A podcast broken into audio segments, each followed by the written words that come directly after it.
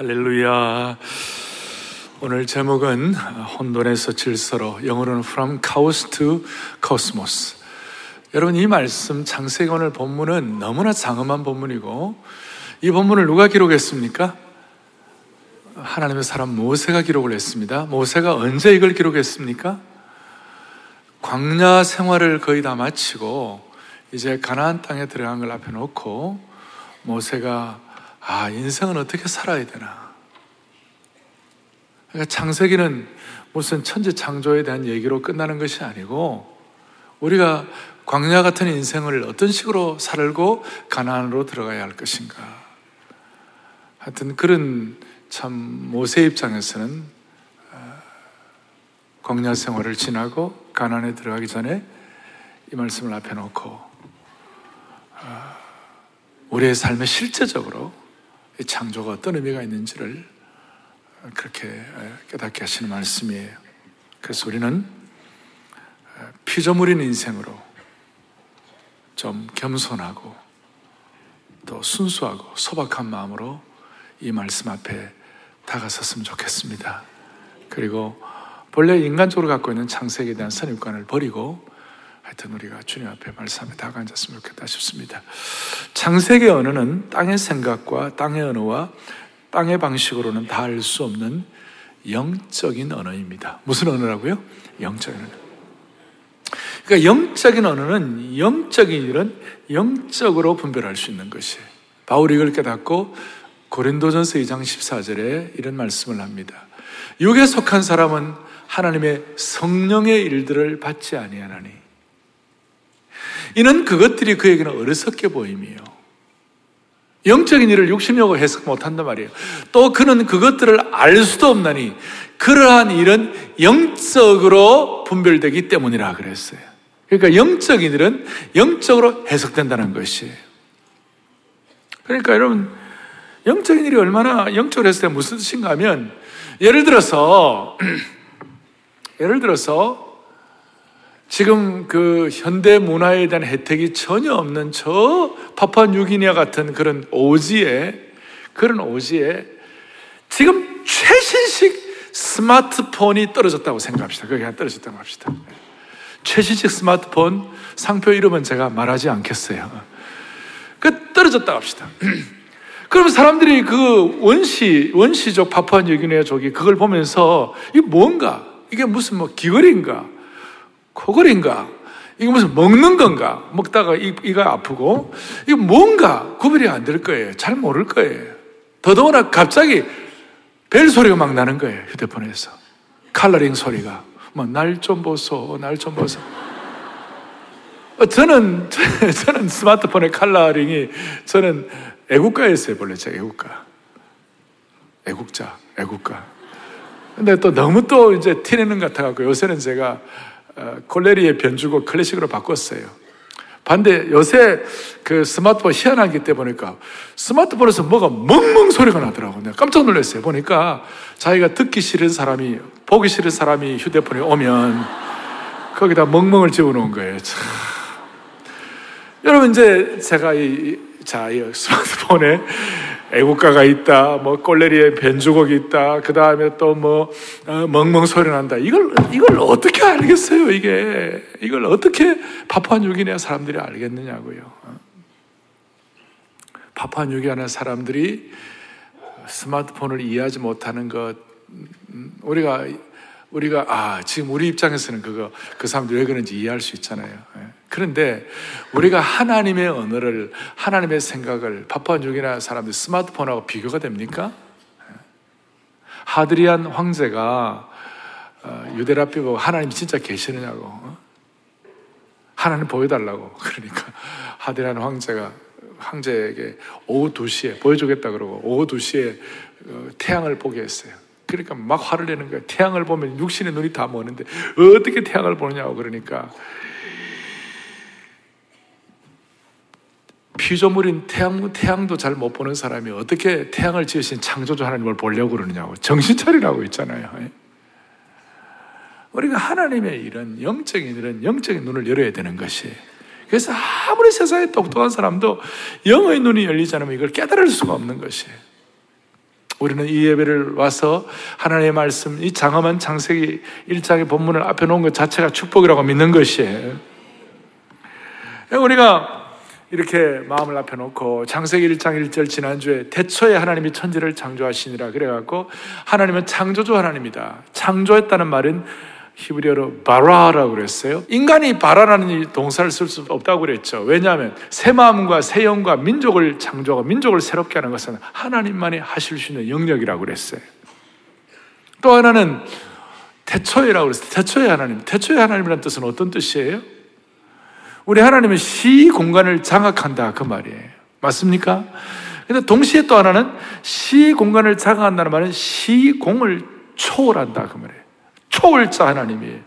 초월자 하나님이라는 뜻은 어떤 뜻이에요? 좀 정확하게 얘기하면 피조물인 사람의 생각을 뛰어넘어서 하나님 자체로 완벽하다 그런 뜻이에요. 그러니까 하나님 자체로 완벽하다. 전통적인 신학에서는 하나님의 이 완벽하심에 대해서 하나님 스스로 자기 충족성을 갖고 있다. 하나님 자기 충족성, 하나님 당신 스스로, 하나님 스스로 충족성을 갖고 있다. 그래서 하나님에 대해서 I am that I am. 나는 스스로 있는 자다. I am who I am이다. 스스로 완벽하셔서 조금도 부족함이 없으시고 완전히 만족하신 상태에 계신다. 그 뜻이에요. 특별히 우리 하나님은 삼위일체 하나님, 삼위 하나님은 완벽하시기 때문에 그 완벽한 삼위 하나님의 교제가 완벽하기 때문에 우주 만물을 창조 안 하셔도 하나님은 아무런 문제가 없으세요. 천지 창조를 안 해도 삼위 하나님의 교제가 완벽하기 때문에 전혀 불편이 없으세요. 그러니까 그 완벽하신 하나님, 스스로 충족하신 하나님, 모든 것이 다 갖추신, 모든 것이 다 완벽하신 하나님이 무엇 때문에 뭐가 부족해서 우리를 짓겠나요? 우리가 뭘 부족해서 우리를 창조를 창조하시고 우리를 지으셨겠냐고. 그러니까 스스로 완벽하신 하나님은 조금도 부족함이 없으시고 완전하신 만족한 상태에 계신다. 우주 만물을 창조 안 하셔도 아무런 문제가 없으시다. 그런데 왜 우리를 지으셨을까? 우리를 지으실 때 하나님의 형상대로 지었다고 해서 이 장에 가면 하나님의 형상대로 지은데 우리를 하나님의 사랑의 대상으로 삼으셔서 우리를 사랑하시기 때문에 지으셨다고 그랬어요. 그래서 하나님의 피조물 우리들은 이 하나님의 형상대로 사랑의 대상으로 지음받은 우리들은 이사야가 고백한 대로 우리는 뭐에 하나님의 영광을 위하여 창조되었기 때문에 우리는 하나님을 찬송할지라 그랬어요. 이런, 이런 내용들을 여러분들이 들으시면서 이 하나님의 창조, 신비, 영적인 세계 이런 것들이 눈을 가장 잘 뜬 분 중에 한 분이 예수님의 심장에 기대어서가 예수님의 호흡을 맡았던 사도 요한이었어요. 사도 요한이 요한일서 4장 16절에 뭐라고 고백을 하느냐 이런 내용을 하고 있어요. 같이 봅니다. 하나님이 우리를 사랑하시는 사랑을 우리가 알고 믿었노니 하나님은 사랑이시라 사랑 안에 거하는 자는 하나님도 그 안에 아멘.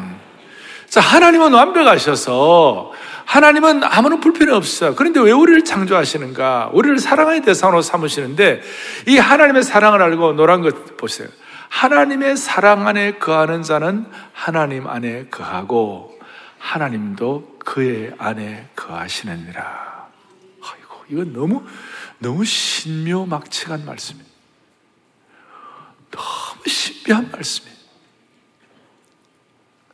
여러분과 제가 이 하나님의 사랑을 알고 하나님의 사랑 안에 거하게 될 때, 이 사랑의 하나님을 모시게 될 때, 무슨 말이냐? 우리 같이 부족한 인생이 하나님을 모시고 사는 것이에요. 이 너무나 신비한 거예요. 우리 같이 부족한 인생이 하나님을 우리의 가슴에 품고 살게 되는 것이에요. 음, 다시요. 우리 같이 부족한 인생이 하나님을 우리의 마음에 품고 모시고 살게 되는 것이에요. 어떻게 창조주 하나님을 피조물인 인생이 하나님을 가슴에 품고 사는 일이 일어날까요? 그러니까 하나님의 사랑을 깨닫고 이 사랑 안에 거하는 자는 하나님을 우리가 모시고 산다 그랬어요. 그리고 여기에 대해서 이제 무슨 일이 벌어지느냐? 본래 타락한 죄인은 하나님의 영광, 하나님의 창조의 아름다움, 하나님의 선하심을 보는 영혼의 시력을 잃어버렸어요. 시각을 잃어버렸어요. 그런데 창조주 하나님의 사랑을 가슴에 품기 시작하면 우리의 영혼의 시각, 영혼의 눈이 회복되기 시작하는 것이에요. 그래갖고 피조물인 인생이지만 창조주 하나님을 가슴에 품고 하나님 우리 속에 거하시게 될 때 하나님의 신적 계획이 일어남으로 말미암아 내게 있어서 가장 좋은 게 뭔지 내게 있어서 최선이 무엇인지 내게 있어서 가장 아름다움이 무엇인지 이걸 하나님이 깨닫게 해주시는 것이에요. 여러분, 그 저는 문제가 있는 게 뭐냐면요. 내게 진짜 좋은 게 뭔지를 잘 몰라요. 그러니까 하나님께서 우리의 영의 시각을 열어주셔야 되는 것이에요. 그게 뭐가 좋은지, 뭐가 안 좋은지를 알아야 되는 거예요. 그래서 하나님 우리 속에 계시면 이 창세기 장엄한 내용을 이제 우리가 파악을 하겠어요. 첫 번째 파악할 것은 이거예요. 2절에 보니까 땅이 혼돈하고 공하며 여호와의 신, 하나님의 신은 수면 위에 운행하시더라 그랬어요. 아, 이게 참 놀라운 말씀이에요. 땅이 혼돈하고 공하며 여호와 흑암은 기품에 있고 여호와의 신은 수면 위에 운행하셨다 그랬어요. 이게 무슨 말인가? 자, 우선 정리를 하면 이거예요. 혼돈과 하나님께서 신적 개입하시고 영혼의 눈이 열려갖고 하나님께서 우리의 삶을 딱 주재하시 무슨 일이 벌어지냐면 혼돈하고 공허한 인생이 질서를 잡게 된다 그 뜻이에요. 다시요. 혼돈하고 공허한 인생이 뭘 잡는다고요? 질서를 잡게 된다. 이 혼돈이라는 말이 히브리어로 토후 그래요. 그리고 공허란 말이 히브리어로 보후 이런 얘기를 해요. 이 토후라는 말은 혼돈하다, 형태가 없다, 틀이 없다.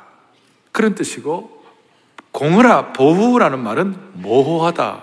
사람이 거주할 수 있는 곳이 아니다. 그런 의미예요.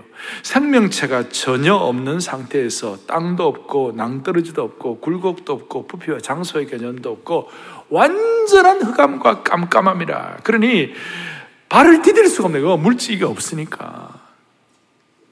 그런데 이런 상황 속에서 어떤 똑똑한 과학자로도 깨달을 수 없는 영적인 시각이 열린 사람만이 깨달을 수 있는 놀라운 진리가 있는데 그것이 뭐냐면 땅은 혼돈하고 공허하며 흑암이 깊은 위에 있고 혼돈하고 공허하고 깜깜함이 있는데 그러나 하나님의 신은 수면 위에 운행하시더라. 그 하나님의 신이 바로 여호와의 신이고 여호와의 신이 뭐예요? 성령님이에요. 성령께서 운행하시더라 그 뜻이에요.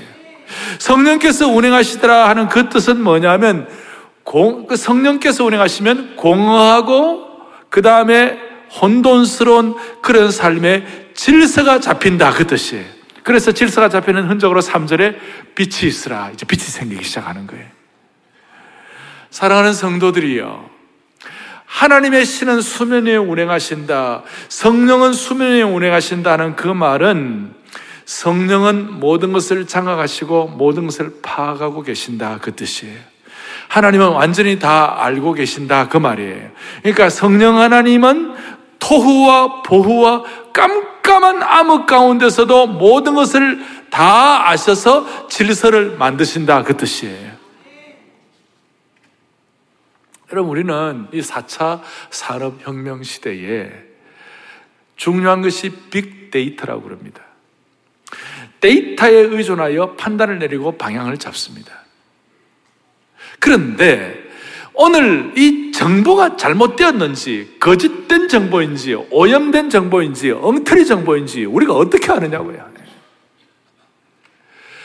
그러나 성령 하나님은 수면에 운행하시면 성령께서 저와 여러분들의 인생의 수면을 장악하시면 거짓된 정보, 오염된 정보, 잘못된 엉터리 정보를 통한 판단을 하지 아니하고 진리 가운데서, 질서 가운데서, 아름다움 가운데서, 하나님의 사명 가운데서 그 데이터를 가지고 방향을 잡는다 그 뜻이에요. 그러니까 성령 하나님은 우리를 다 이렇게 전체적으로 파악하신다 그 말이에요. 우리의 몸이 어떤지 상태를 알려면 MRI를 찍고 혹은 뭐 뭡니까 또 뭐가 있어요? 에? 뭐 스캔을 하고 그렇게 하잖아요. 그런데 성령 하나님이 오시면 우리를 다 파고 다 완벽하게 아시기 때문에 성령 하나님이 우리 우리 우리 속에 수면에 운행하시면 뭐냐면요, 우리의 머리끝부터 발끝까지 쫙 스캔하셔 가지고 쭈르륵 해 가지고 있잖아요. 다시요, 쭈르륵 해 가지고 완전히 파가셔가지고 잘못되고 오염되고 틀린 정보가 아니라 올바른 정보를 가지고 우리의 인생의 수면 위에 운행하시는 것이에요. 이것이 우리에게는 참 특별한 것이에요. 성령이 운행하시니까 틀이 잡히고 질서가 유지되는 거예요. 예를 들어서 정신적인 토우와 보호의 상황에 있는 사람, 정신적인 허무와 공허에 있는 사람, 정신적인 혼돈과 공허에 있는 사람, 예를 들어 우울증 증세에 있는 사람.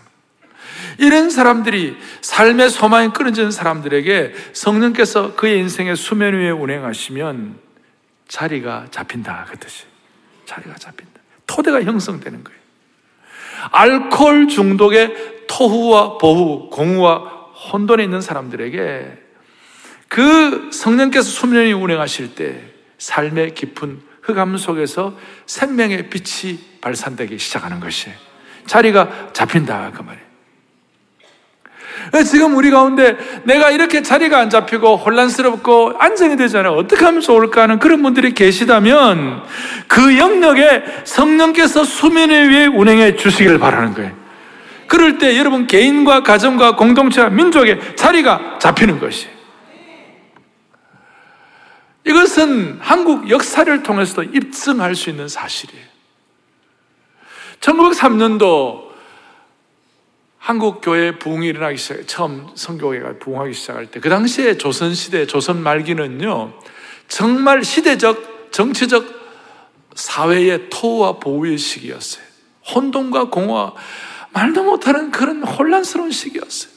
한국 사회는 노비제도, 양반들이 다 틀어지고 완전히 노비들이 수십 퍼센트가 수십 뭐 40%인가 50%가 노비 아닙니까? 짐승처럼 살고.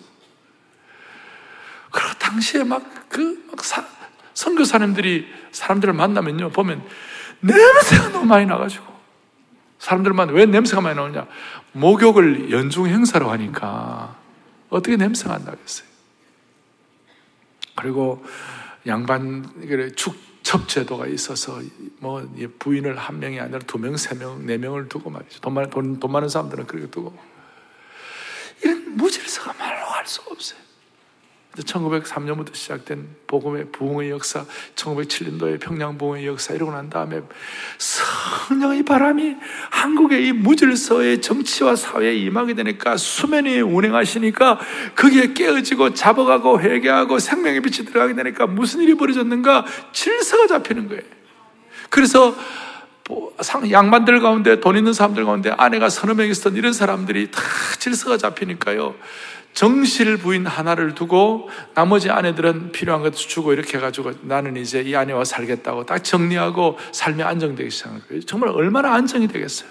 지금 이 세상이 겪는 온갖 고통과 이 땅의 신음소리와 아비규환 적대적 감성은 하나님의 의도하신 창조의 모습이 아니에요. 얼마나 많은 가정들이 깨어지는지 몰라요. 부부관계가 깨어졌어요. 형제들과의 관계도 유산과 재산 때문에 한순간에 원수가 되었어요. 이것은 하나님이 의도하신 창조 질서가 아니에요. 아프리카의 수많은 아이들이 에이즈로 고아가 되고 수많은 사람들이 폭탄 테러로 목숨을 잃어요.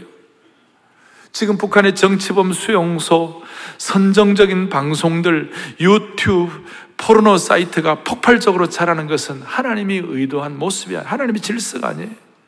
잘못된 시대의 강이 흐르는 가운데 더러워진 하루의 오염된 모습이에요. 이 모든 비극은 하나님의 창조 질서를 깨뜨리고 배반하여 초래된 고통이라고 말할 수 있어요. 이곳에 성령이 역사하시면 이곳에 여호와의 신이 수면 위에 운행하시면 토후와 보후, 혼돈과 공허와 흑암의 기품이 질서를 잡는 것이에요. 사랑하는 교우들이여, 이 시간 우리 가운데 토후와 보후와 흑암의 깜깜한 가운데 분이 계시다면 이 시간 하나님이 질서를 잡아주시기를 바랍니다. 여기에 걸맞는 말씀이 없을까 묵상하다가 10편 107편 27절 28절 3절 보면서 너무 좋았어요. 27절 보겠어요. 같이 보죠. 그들이 이리저리 구르며 취한 자와 같이 비틀거리니 그들의 모든 지각이 혼돈 속에 빠졌도다. 뭐예요? 이리저리 구르며 취한 자 사람처럼 비틀거릴 정도 토후와 보후와 그 다음에 깜깜함이 임하였어요. 그런데 28절 보겠습니다. 이에 그들이 그들의 고통 때문에 여호와께 부르짖음에 그가 그들의 고통에서 그들을 인도하여 내시고 아멘. 그 여호와의 신이 그의 인생의 수면에 운행하게 되시니까 인도하여 내시고 30절 보겠습니다. 그들이 평온함으로 말미암아 기뻐하는 중에 여호와께서 그들이 바라는 항구로 인도하신 아멘. 전에 성경에서는 소망의 항구로 우리를 인도하시는 도다. 질서가 잡히는 것이. 질서가 잡히는 거예요. 그래서 오늘 마음속에 주여 여호와의 신이 성령께서 우리의 인생의 수면 위에 운행하여 주십시오. 수면 운행하여 주십시오. 지난주에 인도네시아에 있는 제가 아는 어떤 지인께서 저한테 어, 간증문이라 그러면서 내용을 보내왔어요. 보고 내가 참 감동이 되었어요. 이 내용은 지난 주일날 인도네시아 큰 교회에서 어, 마펠라라는 44살 된 기장이 그 바틱 에어라는 그 비행회사의 기장이 어, 성도들 앞에 간증한 내용이에요. 인도네시아는 세계에서 가장 큰 이슬람 국가입니다. 그게 기독교인으로 산다는 것 자체가 쉬운 것이 아니죠. 그런데 이분은 예수님 믿고 예수님이 자기의 생애를 주장하시도록 맡기고 이제 이제 비행기를 운행하는 기장인데 보통 때는 보통 이제 그 콧노래를 부르면서 이렇게 하는데 그날따라 이분이 가까이서 마음이 좀 어지럽고 좀 마음이 좀, 좀 이렇게 안정이 안 되더래요. 그래서 큰 찬송소를 부르고 그날따라 운행을 하는데 팔루라는 공항에 착륙을 하는데 너 가능하면 신속하게 빨리 기장으로 내리지 말고 그냥 그대로 있다가 바로 바로 다시 이륙하라 그런 뜻이 들리더래요. 마음속에 그런 생각이 들더래요. 그래서 승무원들 보고도 어, 20분만 휴식 취하고 바로 출발하자고. 자기는 조종실에서 나오지도 않고 그냥 그대로 관제탑에 말해가지고 나 빨리 출발할 테니까 해달라고. 관제탑이 오케이 그래 해가지고 예정 시간보다 내리지도 않고 3분 3분 빨리 이륙을 했다는 거예요. 이륙을 하는데 이상하게 비행기가 막 좌우로 흔들렸고 바다를 내리다 보니까 해변 가장자리에 큰 구멍이 보였어요. 뭐가 무슨 일이 일어난지 몰라요. 여러분 아시는 대로 9일 전에 인도네시아에 그 쓰나미와 지진이 일어났고 1,500명 이상이 죽었어요. 큰 그 사고가 일어나 사건이 일어났는데 관제탑에 연락을 했는데 관제탑에 응답이 없는 거예요. 보니까 관제 나중에 알고 보니까 관제탑이 무너져고 관제사가 다 죽어버린 거예요. 제가 이 얘기를 들을 말씀을 드리면서 뭐 살으면 더 은혜를 받았고 죽으면 은혜를 못 받다 이런 차원에서 제가 드리려고 하는 말씀이 아니에요. 하나님께서 어떨 때는 이런 혼돈의 시기에 특정한 사람에게 하나님 임할 때가 있는 것이에요.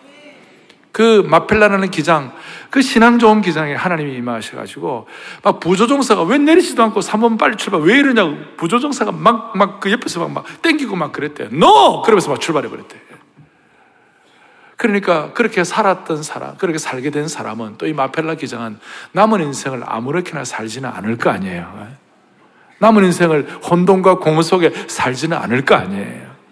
남은 인생을 여호와의 신이 수면 위에 운행하시도록 자기가 그것이 인생의 평생의 하나의 간증이 될 수가 있지 않겠어요?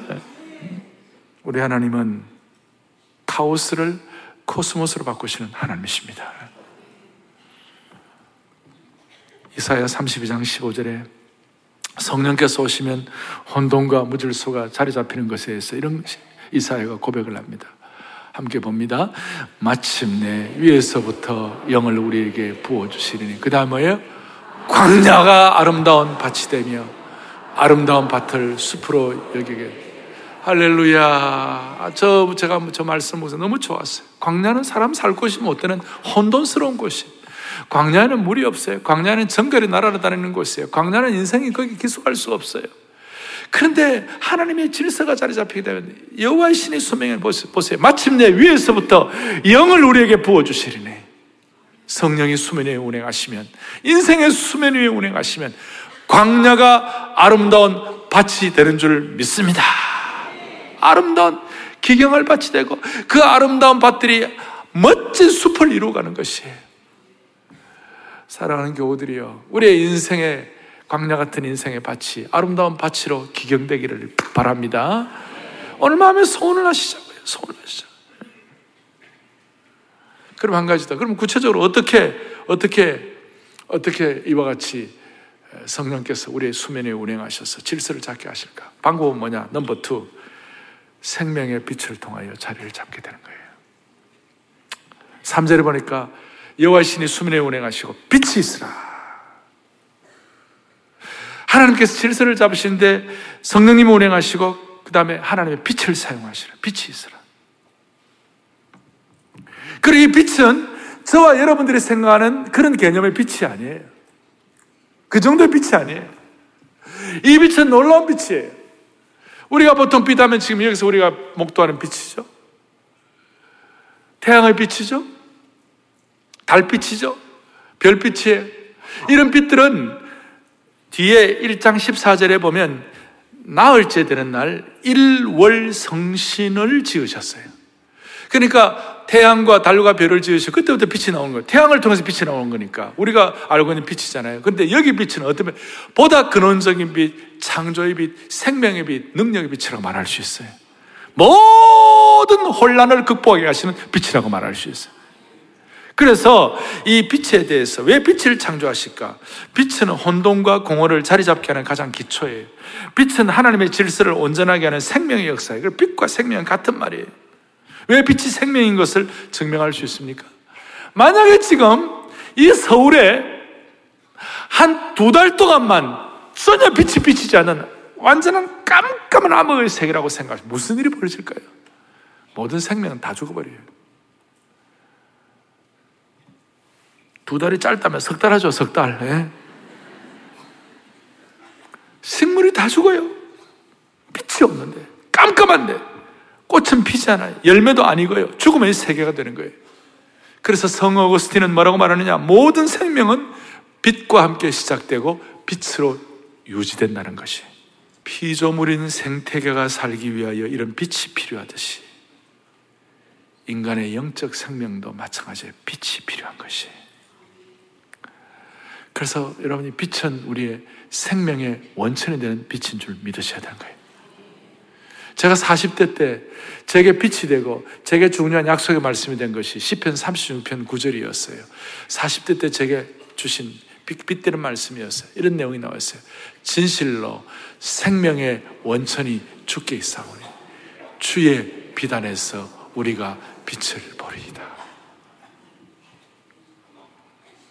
옛날에는 저런 말씀 그냥 쓱 지나가고 그냥 뭐 그냥 있는지도 모르는 그런 경우가 많았죠. 그런데 생명의 빛에 대해서 눈을 뜨고 내 어둠의 삶을 질서를 잡게 해달라고 소원하는 순간 저 말씀이 눈에 들어오는데요. 생명의 원천이 주께 있다. 주의 비단에서 우리가 빛을 보리이다. 영어로 말하면 in your light we see light.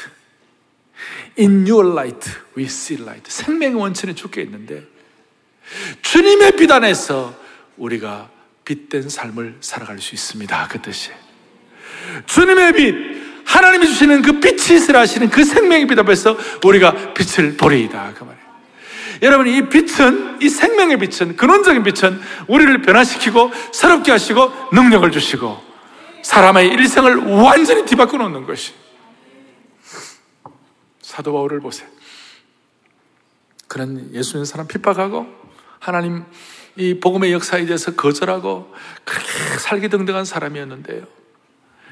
그 살기등등한 마음을 가지고 남의 세계에 있는 크리스찬들 다 죽이려고 살인 면허증을 가지고 말을 타고 막 달려나가는데 갑자기 하늘에서 빛이 내리는데 사도행전 22장 26장에 보면 뭐라고 나오느냐 22장 6절에 보겠습니다 담의 세계에 가까이 왔을 때 오정쯤 돼가지고 혼련이 뭐예요?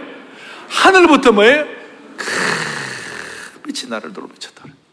이거는 태양빛이 아니에요. 하늘로부터 근원적인 큰 빛이 비춘 거예요. 그 빛이 비치게 되니까 그대로 거꾸로지는 거예요. 그리고 육신의 눈은 멀었지만 영적인 눈이 열리기 시작한 것이에요. 사랑하는 교우들이요. 오늘 예수님을 근원적으로 모르는 분들이 계시다면 하늘로부터 큰 빛이 임하기를 바랍니다. 그래서 사도 바울의 역사가 일어났으면 좋겠어요. 이게 창조의 역사예요. 이게 신적 개입에 강력한 신적 개입 이런 신적 개입이 어디 있어요? 하늘로부터 큰 빛이 내리치는 것이. 오늘을 마칠 때 나중에 우리 우리 예, 축도하기 전에 주님 당신은 사랑의 빛, 주님 당신은 사랑의 빛, 어둠 가운데 비춰 주옵소서. 비추소서 우리 위에 비추어 주소서. 주님의 영광을 비춰 줘. 그 찬송할 때 하늘의 빛이 여러분들이 임하기를 바랍니다. 아시겠죠? 그리고 이 빛이 임하는 곳마다 오염되고 더러운 것들이 다 도망가는 거예요. 공사장의 음습한 곳에 널빤지가 깔려 있는데 그 정오에 낮에 태양빛 밑에서 그 널빤지를 들어보니까 그 널빤지 밑에 바퀴벌레, 좀비, 못된 거 여자분들은 그 벌레 싫어하잖아요. 예? 그런 음침한 벌레들이 있다. 그것들이 그냥 빛이 비치니까 다 도망가는 거예요. 하나님의 빛이 비춰지면 부패하고 오염되고 못난 것들이 정리되기 시작하는 것이. 요한복음 8장에 보면 예수님의 빛을 받았던 사람이 있어요. 가늠한 여인이었어요. 가늠한 여인이 얼마나 수치스럽겠어요. 가늠하다가 현장에 잡혀왔으니까. 그런데 예수님께서 에? 죄 없는 자 중에 죄 없는 자가 돌로 치라니까 하나님의 주님의 빛이 비추니까 재밌어요. 어른들부터 애들까지 다 도망가 버렸어요. 그 속에는 드럼이 다 드러나니까 자기가 무슨 무슨 자격이 있다 돌멩이 던질 힘이 다 없는 거예요. 다 도망가 버렸어요. 그 여인 보고 너를 정죄하던 자가 어디 있느냐? 그러니 없나이다. 그러니 너도 가서 다시는 죄를 범치 말라. 그러한 다음에 요한 8장 11절 다음에 요한복음 8장 12절 뭐라고 말씀하시는가? 크게 우리 합동합니다. 예수께서 또 말씀하여 나는 나를 따르는 자는 어둠에 다니지 아니하고 생명의 빛을 얻으리라. 아멘. 예수님께서 말씀하시되 나는 세상의 뭐예요? 빛이다. I am the light of the world. 나는 세상의 빛이니 나를 따르는 자는 어둠에 다니지 아니하고 생명의 빛을 얻으리라. 너무나 너무나 놀라워. 생명의 빛을 얻으리라.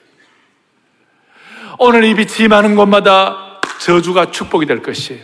오늘 이 빛이 임하는 곳마다 죽음이 생명의 역사로 바뀌게 될 거예요. 이 빛이 임하는 곳마다 고통이 성숙의 역사로 바뀌게 될 것이에요. 놀라운 하나님의 역사예요. 빛을 보는 수준은 딱 세 가지예요. 육신의 빛을, 육신의 눈을 가지고 육신의 빛만 보는 사람이 있어요. 그 육신의 눈을 못 뜨고 맹인인 분들은 못 보잖아요. 그러나 맹인들 가운데 육신의 눈 뜬 사람보다 더 진리의 빛의 눈이 뜨는 사람이 있어요. 지혜가 있는 사람이 있어요. 육신의 눈 다음으로는 정신의 빛이, 정신의 눈이, 지혜의 눈이 어떤 대학교에 Veritas lux mea 그래가지고 Veritas lux mea 진리는 나의 빛이라 그랬잖아요. 학문의 진리, 지혜의 진리, 그걸 사모하잖아요. 그러면 진리를 깨닫기를 원합니다. 어두운 진리를 깨닫기를 원합니다. 그러는데 진리를 깨닫기를 원한다고 그래, 뭐 지식을 깨닫기를 원한다고 그러는데 손전등 가가지고 비추면서 진리를 깨달아라. 그런 사람이 있어요. 자, 천천히 다시 얘기할게요. 예? 지혜와 지식을 깨닫기를 원한다 그러는데 와가지고 어두운, 어두운 지식을 깨닫기를 원한다. 어두움을 밝히고 지혜를 깨닫기를 원한다 그랬는데 누가 손전등을 갖고 하고 비추면 그거 정상 아니잖아요? 그건 정신과 진리의 빛이잖아요. 근데 우리에게는 뭐예요? 영혼의 빛을 받아야 되는 거예요. 육신이 아니라 정신이 아니라 그보다 더 뛰어난. 그러니까 육신과 정신은 구원이 없어요. 거기는 구원이 없어요. 영적인 세계는 하나님의 구원을 주시는 세계예요. 그 영적인 빛이 있는 거예요. 오늘 우리의 삶에 여호와의 빛이 수면에 운행하시기를 바랍니다. 할렐루야. 수면에 운행하시기를 바랍니다. 우리의 혼돈과 공허와 어둠 가운데서 여호와의 신이 운행하기를 바랍니다. 그럴 때 십자가의 빛을 받게 하시고 죽음이 생명으로 바뀌게 하여 주시옵소서. 시편 기자는 이걸 깨닫고 주의 말씀은 내 발의 등이요 내 길의 빛이니이다. 날마다 우리가 말씀 속에 이 빛을 더 발견하도록 하십시다. 큐티를 통하여 우리 날마다 솟는 샘물을 통하여 그리고 이제는 스마트폰 여기 거기 앱을 여러분들 어플을 깔면 우리 날마다 우리 교회 큐티도 다 매일 아침 할 수 있고 아침마다 새벽기도도 다 들을 수 있어요. 요즘 세, 그러니까 4차 산업혁명 시대가 우리가 잘하면 성공할 수가 있는 것이에요. 날마다 말씀의 빛을 통하여 시대의 어두움을 돌파할 수 있도록 은혜의 은혜를 덧입혀 주시기를 바랍니다. 여러분 다 같이 찬송가 48장을 좀 펼쳐보세요. 48장을 보면 뭐가 나오는가 하면 이런 찬송이 나와요. 만유의 주제 존귀하신 예수 인자가 되신 하나님 나 사모하여 영원히 섬길 내 영광 되신 주로다. 가사 자체가 창조주 하나님에 대한 얘기고 3절 보세요. 광명한 해와 명랑한 저 달빛 수많은 별들 빛이나 주 예수 빛은 더 찬란하여 참 비교할 수 없도다. 할렐루야. 옛날 신앙의 선배들은 이제 깜깜한 어두운 가운데 빛이 얼마나 귀합니까? 그 빛을 그 어두운 가운데서 막, 막 넘어지고 그렇게 모서리 부닥쳐서 이마에 피가 나고 그럴 때 있잖아요. 그러니까 촛불 하나도 얼마나 귀해요.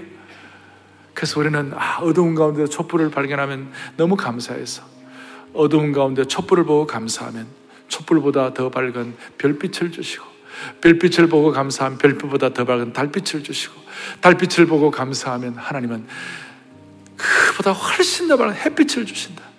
그런데 영원한 빛에 대해서 눈이 열리면 촛불도 달빛도 별빛도 햇빛도 필요 없는 영원한 빛을 하나님이 허락해 주실 것이다. 그래서 여러분 3, 3절에 광명한 해와 명랑한 저 달빛 수많은 별들이 비추지만 그러나 주 예수 빛은 더 찬란하여 참 비교할 수가 없도다. 1절, 3절 찬양하고 기도하겠습니다. 만유의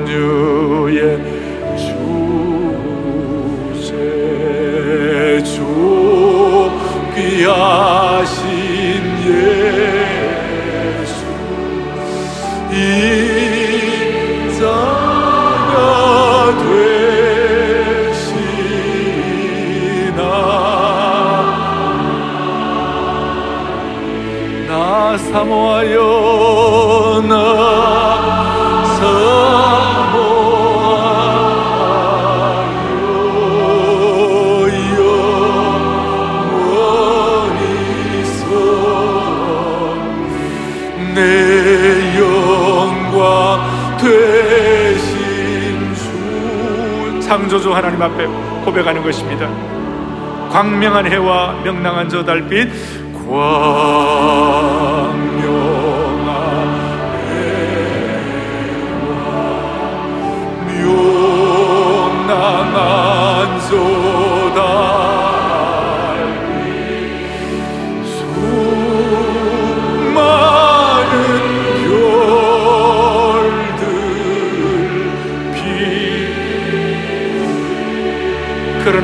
예수 빛은 더 찬란하여 주 예수 빛은 더 찬란하여 참 비교할 수 없도 주 예수 빛은 더 찬란하여 주